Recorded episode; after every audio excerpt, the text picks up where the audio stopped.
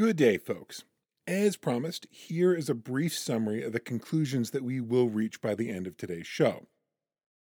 Today, we'll be talking about the contention really at the center of everything we've been discussing in relation to reason, that a European style of reasoning, which contains this element of chauvinism, meaning that the aspect in this European way of reasoning that says that it is the only valid way of reasoning, and that anyone who doesn't reason this way is by definition less rational and, as such, to use Mill's terminology, less mature, and therefore less capable of being genuinely, successfully self-directed, self-governing, and free. This rational chauvinism, as we've been calling it, this kind of got balled up into a European worldview with a number of other forms of chauvinism. Other areas where people who thought and lived in a certain way figured that anyone who thought or lived differently, well, those people were just wrong, those people that thought and lived differently, and they needed to adopt our better ways of doing things. All these additional chauvinisms, of course, these include religion, these include ideas about commerce and ownership, these include ideas about what makes for a proper family, what makes for a proper community, what makes for a proper place to live. Includes modes of legality, use of languages, on and on and on. You can really list almost every prominent aspect of culture. Take all those forms of chauvinism. Take all of that. Ball it up all together, including with this kind of rational chauvinism and all these other pieces that we've been talking about. Ball that up into what we've been calling our European rationally chauvinist worldview. So take all of these various chauvinisms, bail them up together in this one particular worldview that has all of them working together, and then feed that into the Gatling gun that is the historical process of imperialism. And as a consequence of that brutal, centuries-long, and shockingly extensive process, what happens as a consequence of this is that worldview, with all those pieces of chauvinism in it, as a consequence of that, this worldview got spread over the globe, largely, of course, at sword and gunpoint. And because that worldview was, again, predicated on the idea that most or all of its elements were the superior, the best possible ways to think, to speak, to act, to worship, to conduct commerce, and on and on and on. As a consequence of all of that, this process caused a massive change in how most of the world thinks. This worldview spread across the globe like a noxious weed, changing or eliminating every other way of thinking, worshiping, exchanging, and reasoning that we previously might have found amongst the peoples of the world. Now, I want to pause here to be very clear on a certain point and say that this effort was not entirely, quote-unquote, successful. And by successful, I mean successful in the eyes, in the goals of what the imperialists would call successful, meaning this process of changing the entire world's way of thinking. That didn't happen entirely. By which I mean with all this, there remain people across the globe who still foster what we might call, and this is almost silly to say, but what we might call a sort of quote-unquote alternative means of rationality and alternative worldviews that go along with them. But the fact remains that the spread of this European mode of reasoning was massively extensive to the point that I don't think it's an exaggeration to say that it has become the sort of default means by which the mind operates most everywhere on the globe. So, as we move in that direction, I hope you enjoy the journey in getting there. As a reminder, if you're going to hang on immediately after the episode, I've added in some questions that I'd love to hear your thoughts on.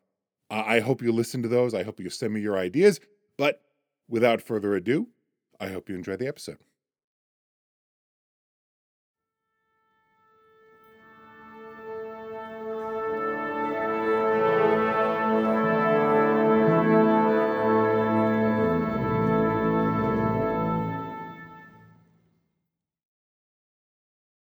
Good morning, good afternoon, good evening, and welcome back to A Freedom of Ideas.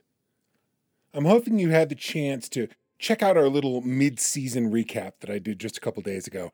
I want to be sure we're all on the same page going forward. And with the 6 hours of content that we've had thus far in this season, I figured it might be helpful to do a nice little Cliff's Notes version of where we're at, where we've been thus far. Of course, you're welcome to proceed either way, but again, I thought you might find it a little bit helpful. As I mentioned last time, we're set to take a bit of a detour for the next few episodes. Now, this was not my original plan for the season, but piece after piece after piece of all of this, what we've been talking about, what I've been reading, what we've been thinking about here, all of it pointed to some issues that I felt we really had to reconcile ourselves with, some glaring issues that we just couldn't ignore and move forward.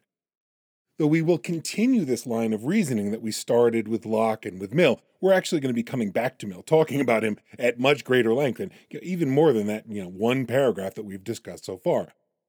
In the meantime, in this sort of mini-series that we're doing in the middle of all this, we're going to be bringing in some contemporary voices to help us make sense of everything we've talked about so far and set us up on a stage to think about these things moving forward. Specifically, we're going to spend the next few episodes doing a deep dive on the notion of reason. Now, we'll start today by looking at this idea of a specifically European conception of rationality. Now, we've talked a lot about this role of reason in European thinking, and specifically in philosophical thinking generally, and about how that concept, how that faculty relates back to political and social freedom, the realities of freedom as people experience it on a day-to-day basis. As a very brief reminder, in sum, the sort of pinnacle piece, the keystone of how reason relates to freedom, most European philosophical notions of freedom operate as a kind of three-part motion. Our capacity for reason results in our ability to make free choices, right? We're able to consider the consequences, able to consider the circumstances, and thus we are able to make choices.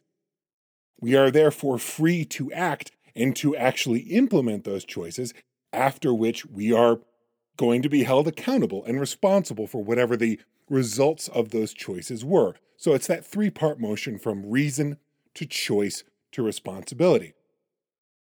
Take away any one of those three, not rational, not free to implement our choices, or not responsible for our choices, and you cease to be truly free in the way that the traditional European definition allows for. So how did classical philosophers define this capacity for reason? The folks we've talked about so far, and many, many more besides, of course we've only talked about two guys so far, but there are a lot more who would think in roughly this same way. These folks would describe reason at its highest level, at its best. They would describe reason as a rigorous, logical, objective, and by objective here, objective means not connected to with the sort of immediate concerns of my personhood or the immediate perspective that I have as an individual or as a single self. Rather, this is kind of elevated. This objectivity elevates this capacity for reason to a plane of universality, where I can try to speak from the perspective of all humankind, or even perhaps aspire to a truth that is divorced from all human, that's sort of up above the specific concerns and ideas of humankind or of any perspective whatsoever. Now, part and parcel of this goal of objectivity is the fact that reason, in these folks' view, reason came to seem like a faculty that, in a sense, it was externalized from themselves. It was somehow separate from the individuals who used it. It's like a hammer. It's both integral to this particular human activity, but it's also clearly separate from the person using it. So that real sense of separation, the notion that this faculty was kind of a tool that was divorced from the rest of us, which again, that keeps it away from our emotions, that keeps it away from our individual personal perspectives that might taint the kind of universality of it all, right? Now, of course, it is a human faculty, right? It is uniquely human, all too human, as Nietzsche would say. But perfecting the use of this faculty, particularly cultivating this idea of pure objectivity in reason, that meant ensuring that this faculty was not mired in, again, the particulars of us, that wasn't overawed by the contingent, immediate, particular aspects of my personality or my personal perspective or my individual needs or my individual wants or individual emotions. Under the best circumstances, reason became like a tool that we used and which separated this entire process from those sort of mucky individual pieces about ourselves. Reason was all at once this consummately human quality, but one which remained separated from and aloof from the difficult mire of who and what we are on a day-to-day basis. And it allowed us to separate from some of the messier aspects of our subjective selves, and again, achieve this kind of objective status over and above the transient facts of our individual nature. This was part and parcel of the belief that reason in its purest form allowed us to tap into an objective view of any given problem, any given issue, and really achieve something more like a universal truth. Now, very important here, very important to this definition of what reason is the presumption that there is only one way to do it. There's only one true perspective, one true path up the mountain, if you will, out of the dark valley of irrationality and particularity and up to the high peak of pure reason, pure truth. There's just one path, one overall methodology that brings us as close as we can be to that sort of perfect universal perspective. There aren't many roads up the mountain. There are not different ways, different perspectives to use, different kinds of reasoning, different ways to use our minds to help us view and solve a problem. Every perspective, method, and line of reasoning is either closer to perfect or it's further from it. Now again, every human will reason imperfectly. None of these folks would claim otherwise. Only God, of course, only God could reason perfectly. So no mortal will ever be absolutely right, but they will be either closer to or further from that one absolute truth. Now, think of it in something like the way that we probably think of physics now, though I suppose it's worthwhile noting that quantum has put radical subjectivity right back into the heart of physics. But to be safe, we can put ourselves in the mindset of a Newtonian physicist. Now, they would think of physics and the rules of inquiry that science and physics entails. They would think of this as a process they could grasp, but one that was very much reflective of an external set of rules and truths. Physics is not about our perspective. It's not about what we want to happen. It's not about our emotions, right? It isn't swayed by the subjective whims of our preferences. It depends on external truths that we either understand or fail to understand. Well, now if you guys ask Mill or Kant or Hegel or Descartes or any of most of these other folks in this particular span of European intellectual history, they will tell you that pure reasoning in the form of philosophy is doing almost exactly the same kind of work. It is acting as a lens through which we can grasp objective external truth about the nature of the world, about the nature of ourselves, and really about the nature of everything else in between. Now let's further recall that this one feature of the European mind, this one understanding or description of its faculties, was also not somehow isolated from all the other features of the human mind, right? So just because we envisioned this faculty of reason as being kind of off on its own and separated like a tool, that wasn't really the case, right? This was just another faculty of mind that was enmeshed with all the others of the features of mind of the people who used it. And while not all people in this era were engaged in this kind of reasoning and did not all aspire to the use of this sort of near-perfect objectivity and logic and thought, though this exact activity of reason as it was imagined was something that only a very few people engaged in, it nonetheless played a major role in shaping the way European people as a whole viewed themselves and viewed the style and the capacity of their thinking. Now, what do I mean by that? What I mean is that this way of reasoning sort of became part of a general European worldview. And by worldview, we mean the entire collection of thoughts and assumptions and presumptions and experiences and instincts and ideas that make up our overall attitude in and toward the world. So the European worldview in these centuries included the notion of reason even for people who did not seek to engage in it in the same way someone like a Mill or a Locke or a Hegel or a Descartes would have.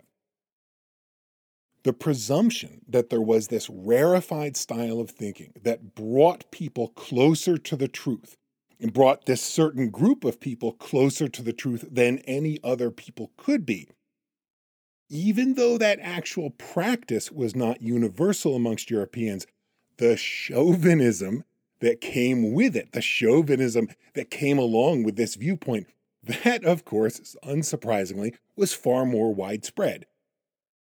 We can almost think of this the way we would think of aspects of our national pride. I might say that as an American, I belong to the first people who went to the moon, who walked on the moon, even though I personally take anxiety pills just to get on a Delta Connection flight, right? As such, when we look at this overall European worldview, which includes this particular notion of European rationality and all of the chauvinism that goes along with it, that notion of rationality sort of begins to informally line itself up with all the other norms that are included in that worldview. So, for example, certain kinds of public and perhaps even private behavior, certain ways of conducting economic exchange, certain ways of worshiping, certain ways of celebrating, certain ways of telling stories, certain ways of valuing actions and ideas, and all of these other sort of pieces and norms and aspects of a worldview that are a kind of tightly wound myriad of views and presumptions and learned behaviors and expectations that constitute, that really, when you put them all together, that constitute this overall European worldview. And into every other aspect of that worldview is, continually woven in this notion of not only this concept of reasoning, again, whether I practice that or not, because I'm a member of the people that do, that at least some of them do, it becomes part of my kind of general amorphous identity, right, as a European person. Well, because that's all sort of enmeshed together, then also this whole concept of this sense of rational chauvinism, that begins to imbue my entire worldview as well. That begins to sort of enmesh itself in my identity of who I am, the rational chauvinism, even if, again, I personally do not practice the actual reasoning itself. And we're going to talk a lot more about this idea of a worldview and how much of our minds are actually built of a very particular understanding of the world and our place in it, that we nonetheless often have a very hard time examining and understanding, precisely because it is all at once extremely complex and yet operates largely on a level of tacit assumption. A question when we're thinking about this is how different are the minds of two people raised in two wholly different cultures with wholly different traditions and ways of expressing their values? How different are their basic assumptions about the world and their respective places in it, even as creatures that both sense and presumably expend some effort to seek to understand the world? But as I said, all this is kind of for a later discussion. The primary point is that when we think about our worldview, it's really a far too massive collection of ideas and thoughts and presumptions and assumptions for us possibly to fully understand it. So before we continue, let me quickly summarize where this leaves us, more or less. Start again with our vaunted notion of capital R pure reasoning, the stuff that our Descartes and our Locke and our Kants and our Mills and our Hegels are doing. This is our most purely rational, logical, objective faculty of mind. It is not personal. It is not mired in immediacy and contingency. It is the work of identifying the one possible path, the one possible truth in any given situation. It is the closest we get to being able to think the way that God thinks, absolute, objective reasoning. And it is also the beginning of what we have been calling a kind of rational chauvinism, a rational chauvinism that would be bad enough probably if it stayed in the drawing rooms and the studies and the libraries where the philosophers and the scientists and all others of their ilk sort of hung out. But of course, like all good chauvinisms, it didn't stay there. It became part of this overall worldview that was shared by most Europeans, regardless of how rational or irrational they actually were in the way they comported themselves in their day-to-day lives. But how was it that this rational chauvinism, again, not necessarily the reasoning itself, but the rational chauvinism, how did that become such a significant, I would almost say dominating part of the overall European worldview and the overall sense of European identity? I would say that there are fundamentally three ways that this rational chauvinism is seeping into, again, the overall European identity and the European worldview that goes along with it. First, as Europeans, they were seeing these ideas of reason sort of reified and reiterated through their institutions in civil society, in education, in the economy, in law, in justice, and on and on and on, and in all the same ways that we keep talking about. Now again, maybe this wasn't pure reason, but it was an echo of that faculty, and it used a lot of the same terminology, right? Everything sort of referenced back this notion that this was all very rational, this was all part of this very ordered and logical way that folks structured their civil society and structured their lives. See these laws, see these institutions, see this civil society. We've built an entire structure of society on the blueprint of our particular brand of rationality. Not, again, and importantly, not again that everyone was involved in the actual practice of the reason itself. It's just to say that all these aspects of life and civil society were at least ostensibly rooted in that notion of rationality. Second, as we talked about in our series with Locke, and to some extent in our series on Mill, they saw it in their history as well. Now here again, I've talked about this a few times, but just to reiterate, think about someone in Mill's era, thinking only of the England that surrounds them. We got to keep that nice, narrow, blinders on kind of point of view. If you narrow your view and you're only looking at England historically from 850 to 1850, well, it's pretty defensible to view that history and to look at that society and say that basically it has been on an upward trajectory all that time. It's reasonable to say that, okay, this is a society that it's getting more rational, it's getting more fair, it's getting more egalitarian, it's getting healthier, it's getting richer, it's getting more peaceful. By whatever measure you want to use, it's getting more politically stable. Whatever measure you want to use, I believe you could convince yourself, especially if you're willing to, again, put those blinders on, only think about what's happening in England, not maybe thinking about what's happening in the world because of England. We'll set that to the side for now. Just think about what's happening within the bounds of England itself.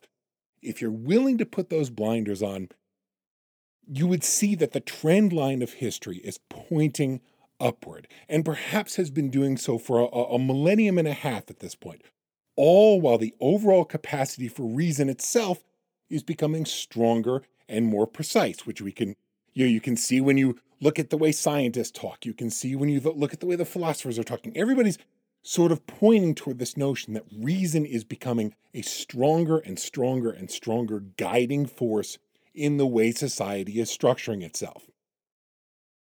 Now, take those two impulses combined, along with the general notion of our identities as members of a state, or members of a culture, or as we've talked about, in some cases, members of a race. Take all of that, put all of that together, plus the way we interact with these institutions in our society, plus the way we talk about ourselves as generally being engaged in rational society and in rational commerce. All of that together becomes a prominent aspect of the overall European worldview. the overall sense of European identity. Again, as vague and as nebulous as that may be. And again, worth pointing out, the actual faculty of reasoning itself that we keep talking about, the work of these philosophers, that probably is put by the wayside for most people. That practice is not part of the chauvinism for them. They're just holding on to the chauvinism that they see reflected in their place in the world, reflected in their history, reflected in their institutions.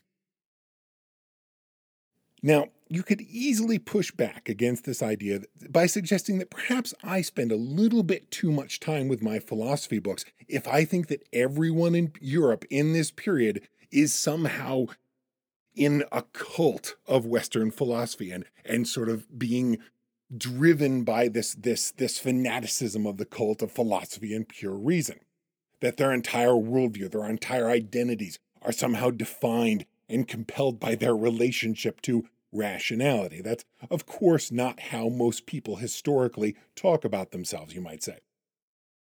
And yes, admittedly, at very few times in our history, if any, have philosophers reigned as the most influential people in any given society.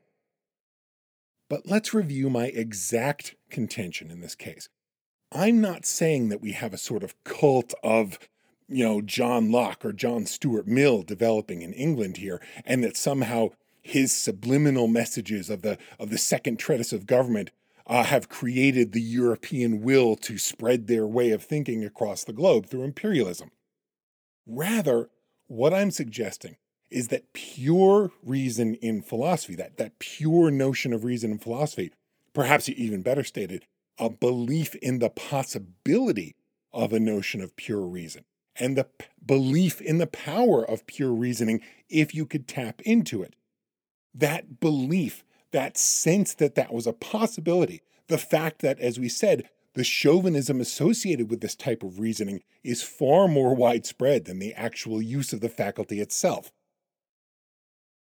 Again, it's better to think of this like national pride, like our taking a bit of credit and our identifying ourselves with some of the great feats of our national history. Again, just to use another example, I personally had no influence on the outcome of World War II, right? That I had nothing to do with that. I can take no credit for that. But the memory of the people that did help to do so, and the notion that perhaps their legacy is in some way alive in the national character of America, and therefore alive in me as someone who identifies himself as an American. Now, that's extremely nebulous, but it's also extremely real. And I think any one of us who's part of a kind of national group or any other kind of identity group, I think we can identify with that pull of chauvinism based around certain things that maybe we had nothing to do with, but nonetheless, we call them pieces of our overall group character, whether it's our national character or whatever other group we claim to be a member of. When we think as a group, when we think of ourselves as members of a group, we tend, of course, to associate ourselves with the very best features of that group and somehow portray ourselves as though those great features are alive in us, whether they really are or not.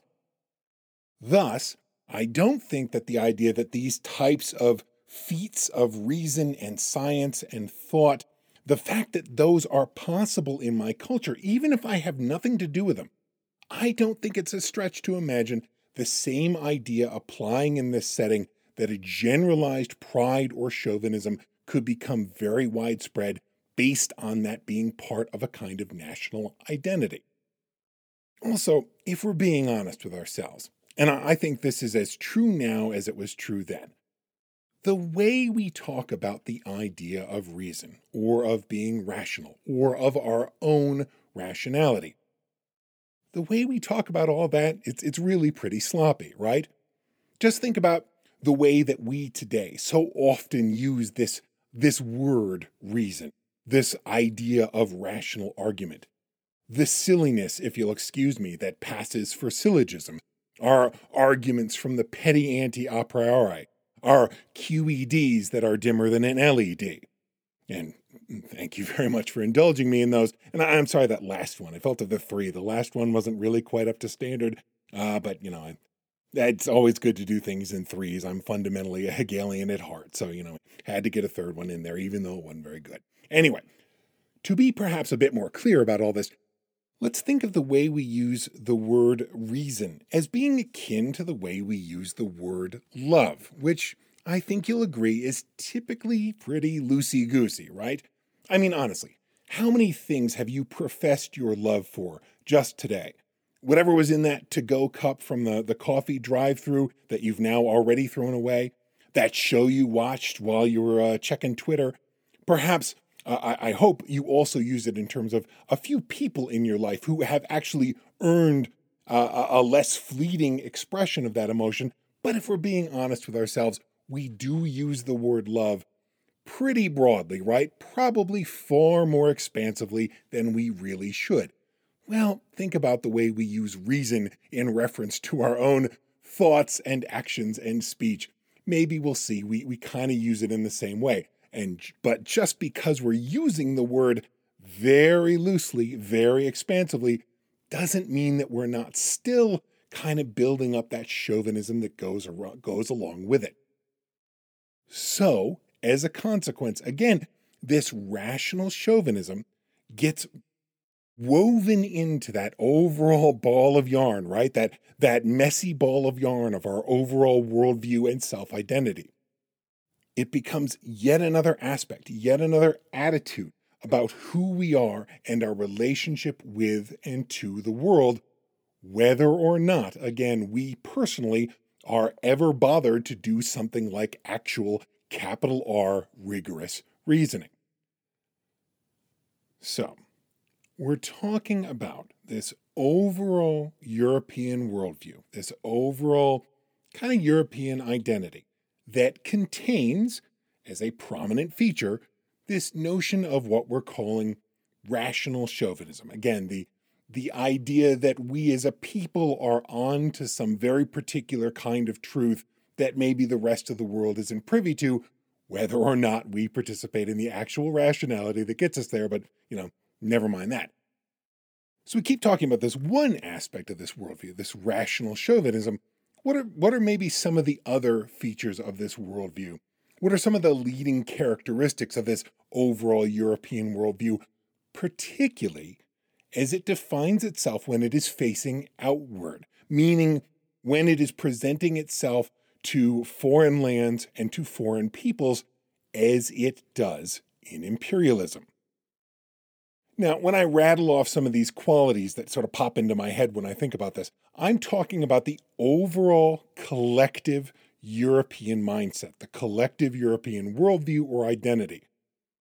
So as we think about the worldview of these Europeans who are running around implementing imperialism, it is dominated by, among other things, a religious attitude, presumably, right? A religious attitude that, dare I say, at the time, was not inclined to accept a lot of differences of opinion, right?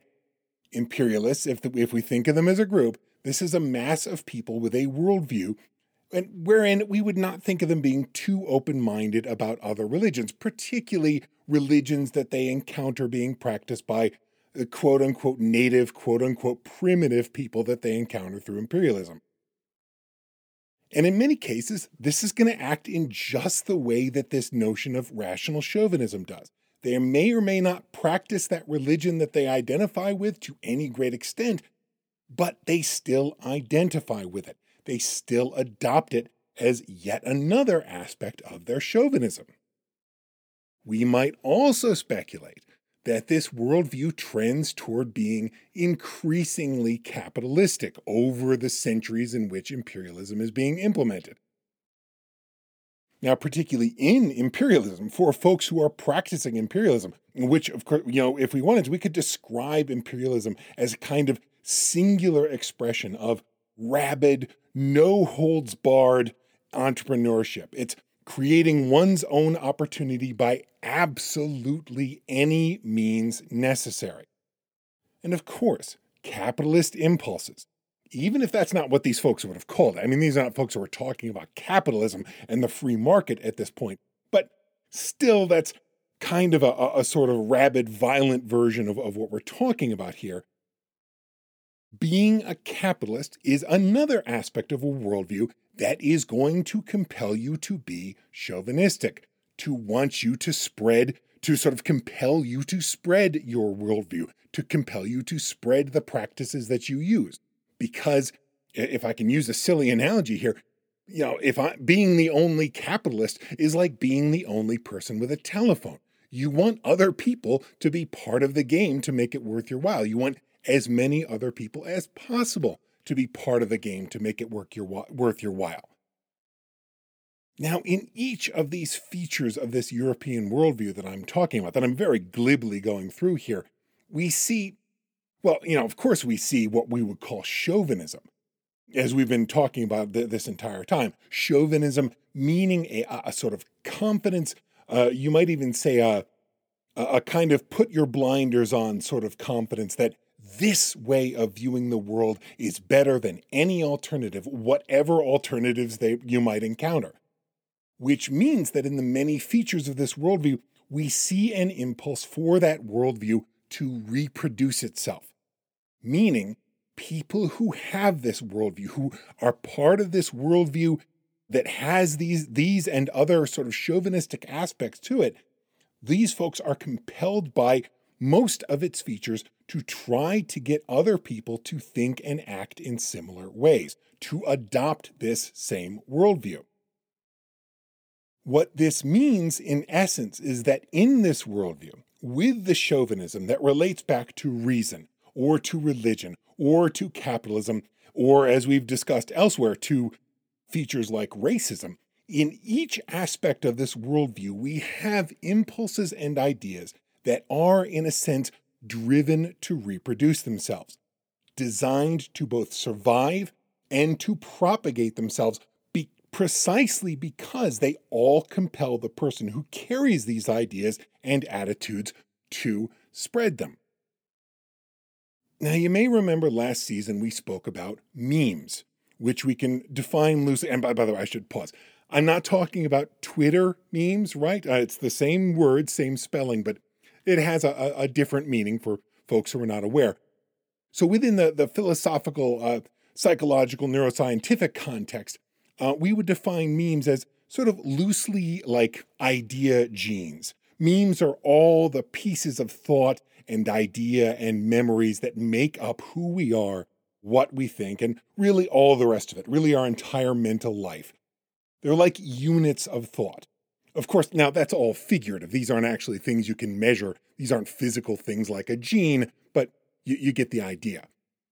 Richard Dawkins put the idea forward originally to suggest that some kinds of ideas, just like some kinds of genes, that was the similarity, was that sort of survival of the fittest idea that you see in both genes and in memes, which of course I'm oversimplifying the way that works in genes, but you know, just let's set that aside for the moment.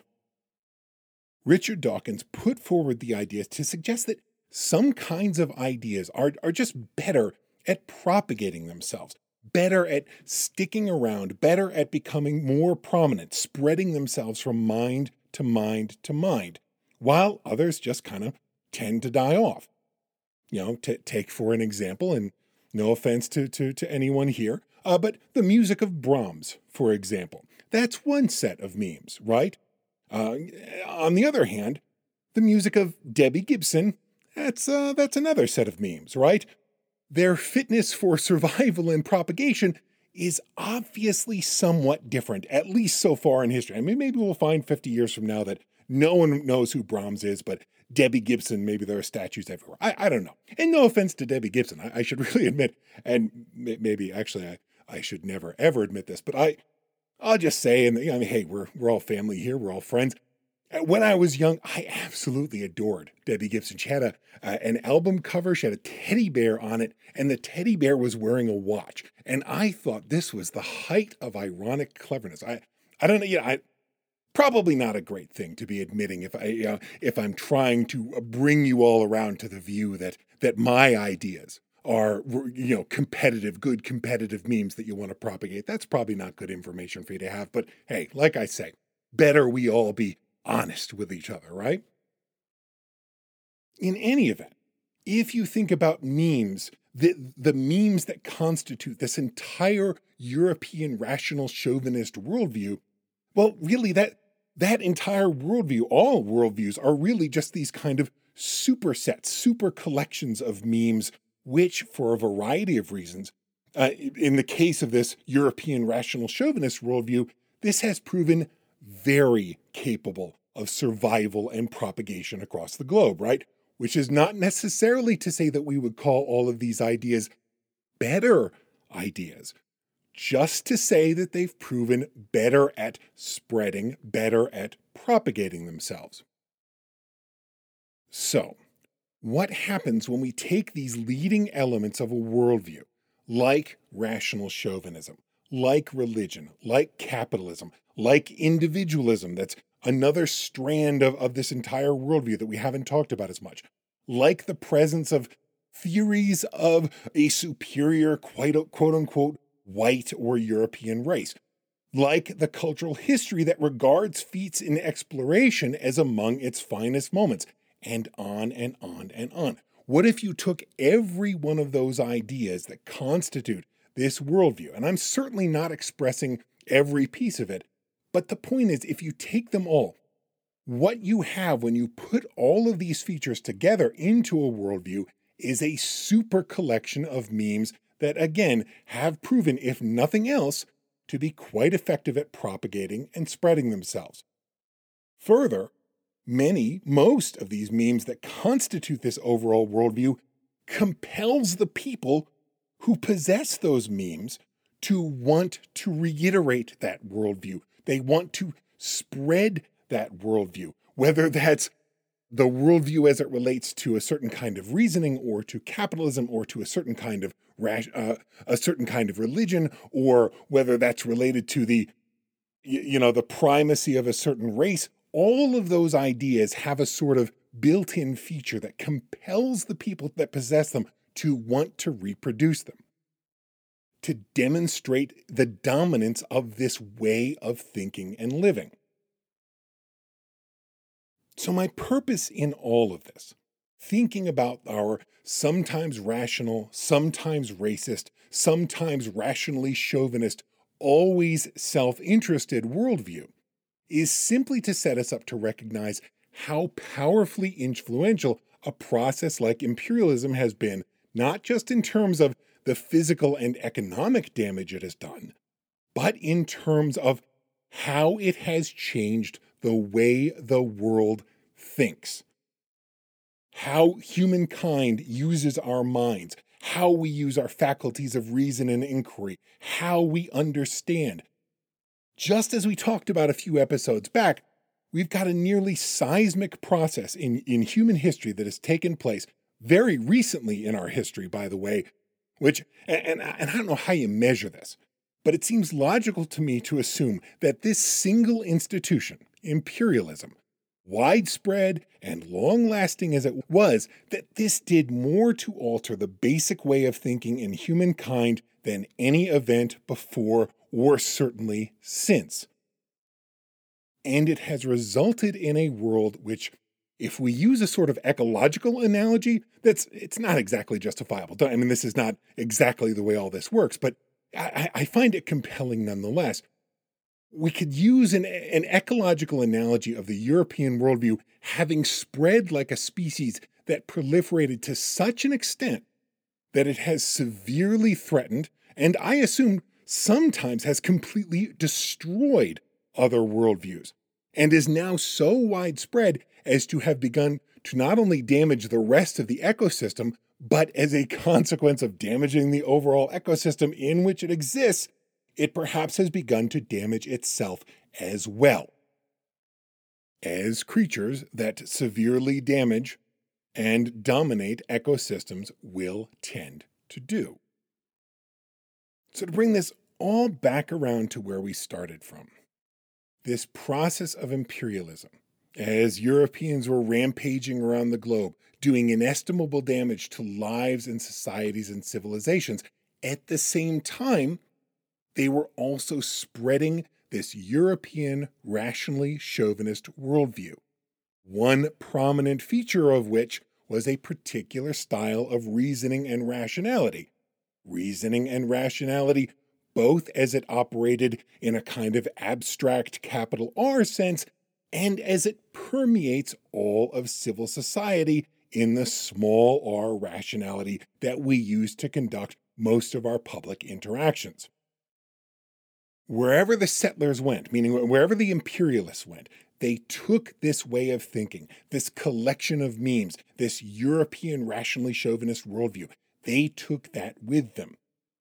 And as a consequence of taking control over some combination of the religious practices, the education, the governance, the commerce, and the society of a whole of all of these colonial territories, that mode of reasoning and rationality, and all that comes with it, became the enforced standard mode of thought, of inquiry, of learning, and of understanding in every area where these imperialists ended up affecting.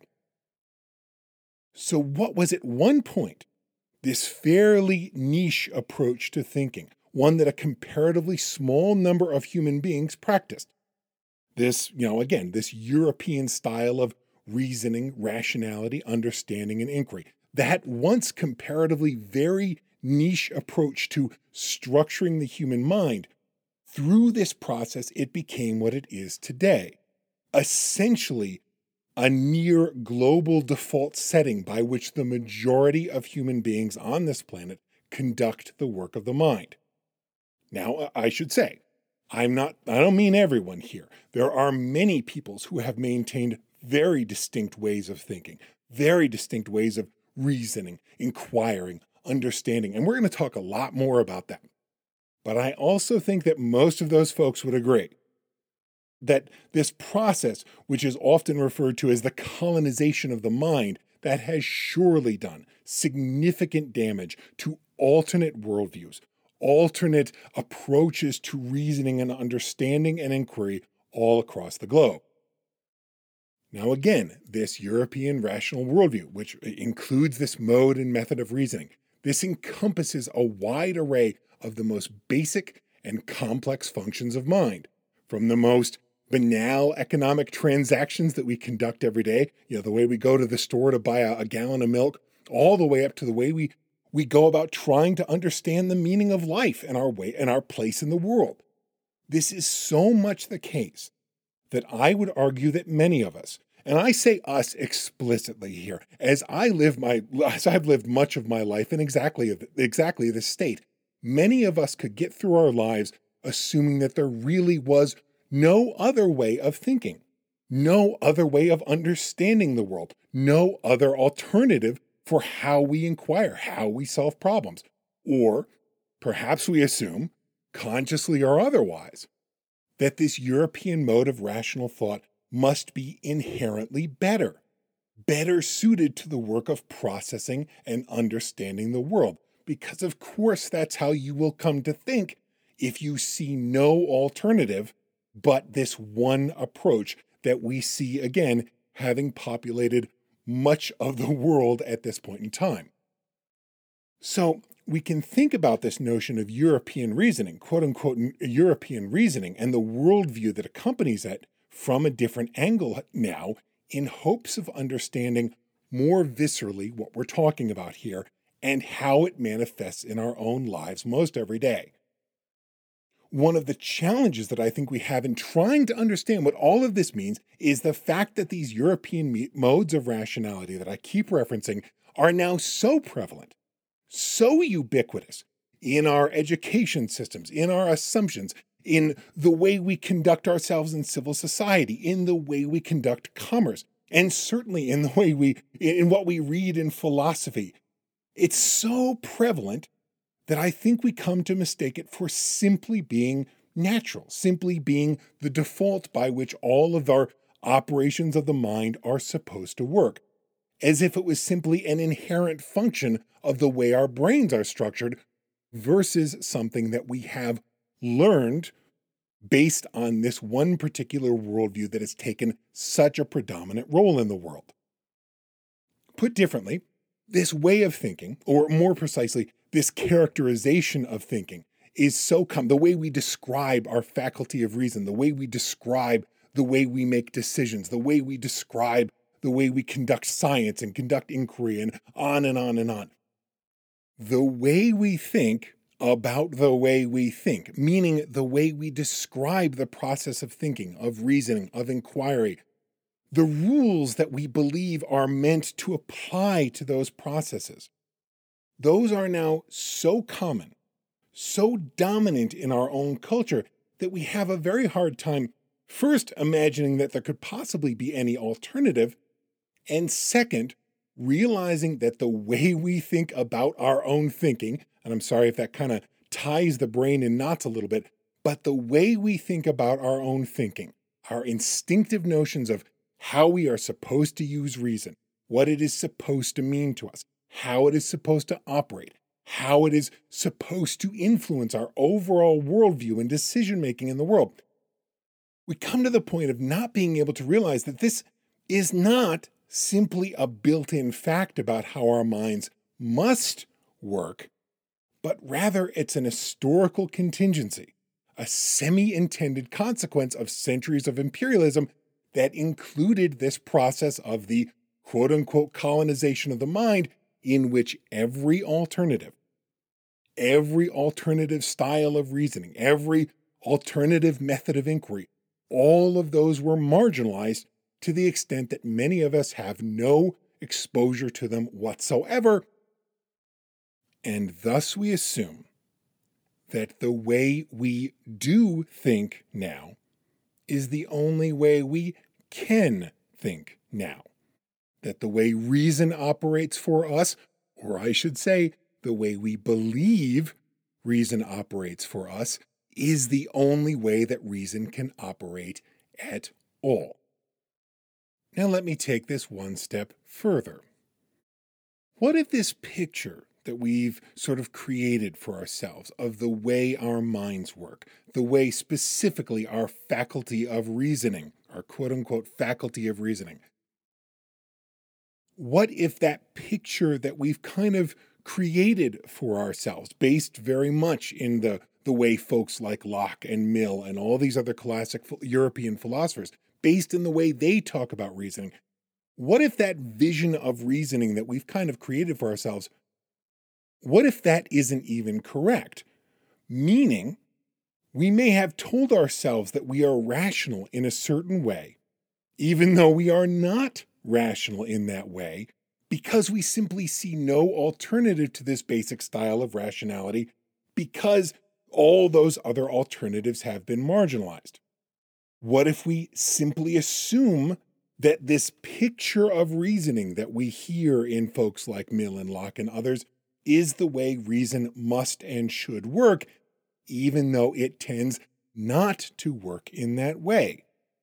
We are content to ignore, in my opinion, or at least rarely ever to internalize the fact that our minds, our faculty of reasoning, our way of understanding the world simply does not work the way the European rational tradition would have us believe.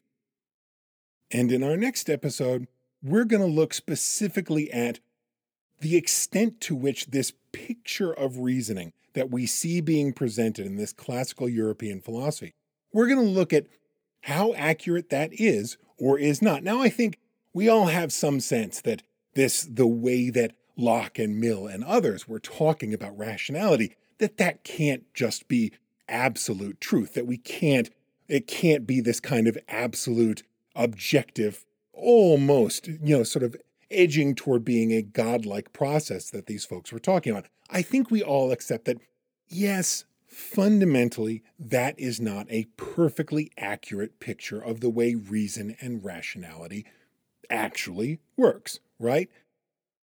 But how prepared are we to accept the idea that perhaps the real processes of quote-unquote rationality, the real ways that our minds work, perhaps they're not similar to that mode of that classical notion, that classical ideal of reason and rationality whatsoever?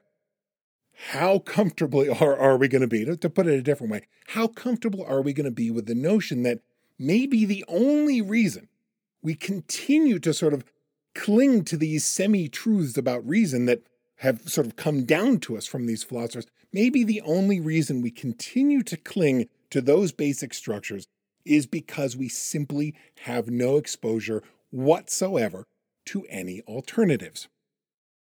So next time, what we're going to start doing is looking at how profoundly we may well have misunderstood what reason is and how it operates. We're going to see, as best we can, based actually on the work of a scientist named Daniel Kahneman, we're going to look at his work to see exactly how wrong our instincts about our rational capacity actually are. Because remember, even if we accept that, this notion of nearly perfect objective reasoning, of course we don't accept that that's right. We haven't really replaced it with anything, have we? And we still have a lot of our instincts, much of our worldview, much of our identity built up around those notions. This same idea, the idea I keep coming back to of why we call this our foundation series, because these ideas are baked in at the very foundation of the, if you will, the structure of mind that we have built for ourselves in our present day, whether we know it or not. So it's to all of that, and the somewhat unsettling work of showing how wrong we usually are about the way we think our minds operate, it's to all of that that we will be turning next week. And as ever, I thank you for joining me today, particularly as we enter into this little sub-series of shows that I'm working on here on European reasoning, which, by the way, I'm really, really excited about. Going to be maybe a sort of a strange journey, but I think it'll be a lot of fun. But thank you for tuning in, and thank you for joining me in the coming weeks as well. I'm looking forward to it.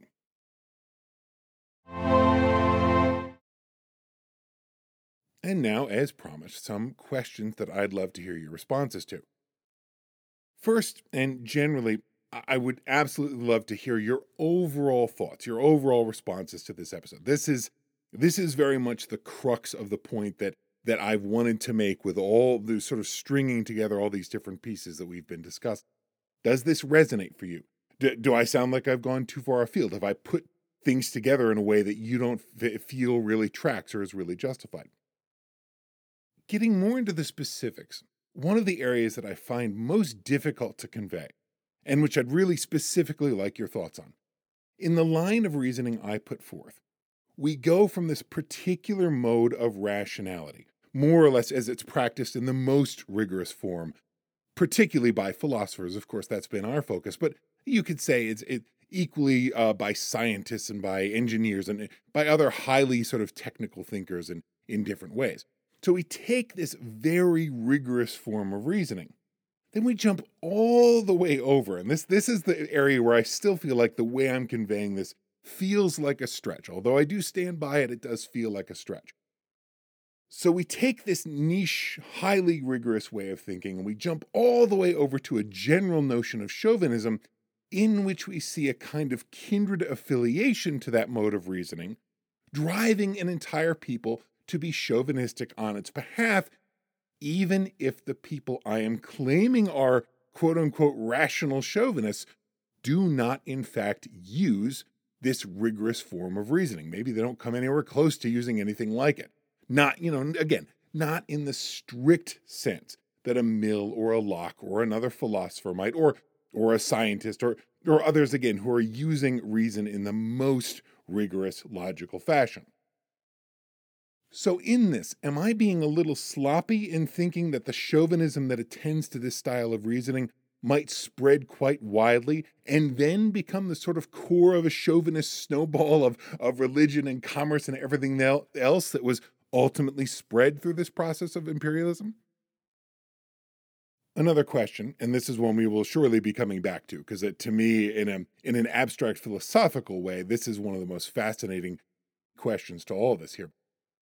If you're open to the idea that imperialism has had this gargantuan effect on the way people across the globe use their minds, the way they use reason, the way they conduct inquiry, the way they cultivate understanding, if you agree that the effect of imperialism was, in part, to standardize the, I don't even know what to call it, would you say the quote-unquote, the shape of the mind, the operations of the human mind across the globe, to standardize those operations, to standardize the way the human mind is structured across the globe to an extent that we've really likely never seen before in human history. It's almost impossible to imagine that we could have. Well, if you agree with that, this sort of mass standardization of the way human beings use the human mind, it leaves open this question. How variable could our minds possibly be while still being what we would call, quote-unquote, successful? What different ways of conducting reasoning or even of constructing civil society? Because remember, as we keep talking about, all those aspects of civil society that we've said a few times were fundamentally rational, following the same patterns by which we believe reason can and should operate, well, that means that this style of rationality that we're claiming has become so standardized across the globe, well, that's all reflected back into civil society. And, of course, vice versa. That is very much a symbiotic process, if you will, between the individual mind and civil society, and we're going to talk more about that too. But again, to kind of ask this question directly, if we believe that the patterns of reasoning have been standardized across the globe, and that those patterns of reasoning in turn have shaped the operations of civil society in many significant ways, well then, how differently could successful individual minds possibly operate? And how differently could civil society be patterned after them than the ways in which we've become accustomed? And in this, as I say, I'm excluding what we would call, quote-unquote, unsuccessful patterns of reasoning. I mean, except that there are ways to use the mind that are not going to be successful. They're not going to be useful to our survival. They're not going to be useful to our constructing a society. They're not going to be sustainable ways that the mind can be constructed to thrive, either as an individual or as a society over a long period of time. These are ways of thinking that lead to demonstrably false or harmful or otherwise unproductive conclusions. But even that, of course, all that gets tricky, because how else would we decide what a successful style of reasoning is than by using our own current style of reasoning that is, as we have said, inclined to find every other style of reasoning suspect? And yet I think we can all agree it is possible to use the mind, you pick the term. It's possible to use the mind incorrectly or poorly or unsuccessfully. In any event, I would really love to hear your thoughts on all this. As always, you can reach me on Twitter at A Freedom of Ideas. You can reach me via email, words@afreedomofideas. You can check out our website, which, to keep everything consistent, is afreedomofideas.com. However you'd like to reach out, I certainly would love to hear from you. And as always, I thank you very much for tuning in.